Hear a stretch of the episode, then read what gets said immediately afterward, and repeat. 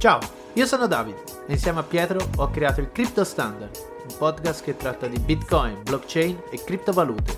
Se sei incuriosito da questo mondo, prenditi 5 minuti e buon ascolto. Attenzione, noi non siamo esperti nel settore, ma solo appassionati. Mi raccomando, non interpretare ciò che diciamo come consiglio finanziario.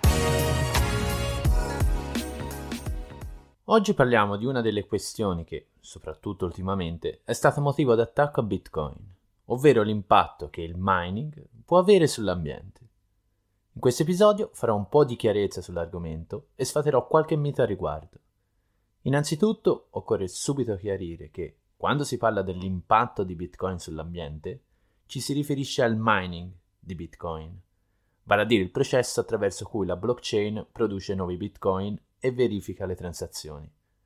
È un procedimento che utilizza molta energia, non ci sono dubbi. Inoltre, più il prezzo per singolo Bitcoin sale, più i miners sono incentivati a minare Bitcoin e quindi a utilizzare sempre più energia. Tuttavia, ciò non basta per poter affermare Bitcoin nuoce all'ambiente, ma è necessario fare un po' di chiarezza prima. Come già ben saprai, il cambiamento climatico è causato dall'utilizzo delle fonti fossili che provocano il riscaldamento del pianeta. L'unica via di uscita quindi è cambiare i modelli di consumo, introdurre tecnologie per produrre di più con meno e sostituire le fonti fossili con fonti rinnovabili e a bassissima emissione di carbonio. Il mining di Bitcoin è costituito per il 75% da fonti di energia rinnovabili, che quindi non vanno ad intaccare la salute del pianeta. Infatti ai miners conviene utilizzare energia con minori costi possibili, sia per ovviamente massimizzare i profitti, sia perché, appunto altrimenti, quell'energia andrebbe sprecata. A questo proposito ti basta pensare che, fino a qualche mese fa, il 50% dei miners si trovava a Sichuan, in Cina.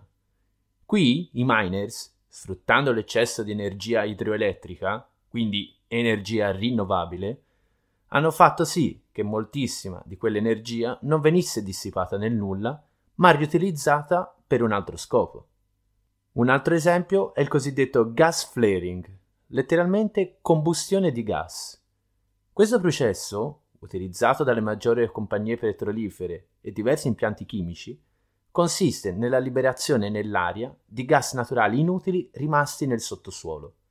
Questi gas sono principalmente metano e anidride carbonica, che provocano ovviamente un forte innalzamento dei livelli di CO2 nell'aria.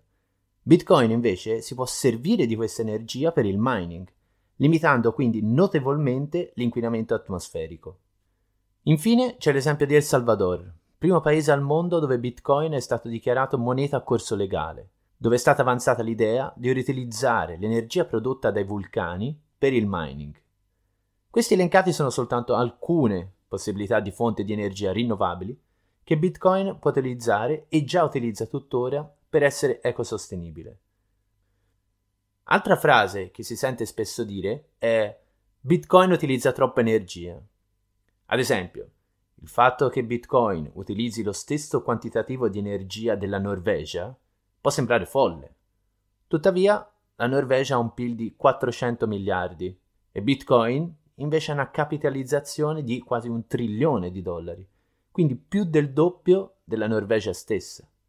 Al di là del paragone in sé, occorre ricordare che qualunque cosa utilizza energia e Bitcoin ne utilizza meno della metà rispetto all'industria dell'oro e addirittura meno di un quinto dei maggiori rami bancari. Inoltre, nel maggio di quest'anno, le maggiori compagnie di mining del Nord America si sono riunite, con la presenza anche di Michael Saylor e Elon Musk, per formare il consiglio del mining di Bitcoin, vale a dire un consorzio che punta ad un'accelerazione dell'adozione di energie rinnovabili per il mining. In conclusione, è bene ricordare che, nonostante Bitcoin sia ovviamente il re delle criptovalute, nonché il catalizzatore del mercato, questo rappresenta il 45% circa della capitalizzazione totale delle criptovalute. Questo è da sottolineare perché altre criptovalute importanti, Ethereum, Cardano su tutti, ma ve ne sono moltissime altre, hanno un meccanismo di proof of stake, un meccanismo più efficiente e più eco-friendly rispetto alla proof of work di Bitcoin. Segno importante che gli sviluppatori di criptovalute nuove e innovative guardano anche alla sostenibilità dei loro progetti. Quindi in conclusione, senz'altro l'energia utilizzata per il mining di Bitcoin rimarrà un problema fino a che non verranno utilizzate interamente energie rinnovabili. Tuttavia è giusto anche riportare dati e informazioni che spesso vengono appositamente tralasciate o peggio ancora ignorate. Inoltre, sia con interventi diplomatici come il Consiglio del mining di Bitcoin, sia con sviluppatori di altre principali criptovalute che destano molta attenzione all'argomento, l'impatto delle criptovalute sull'ambiente andrà sempre di più a diminuire.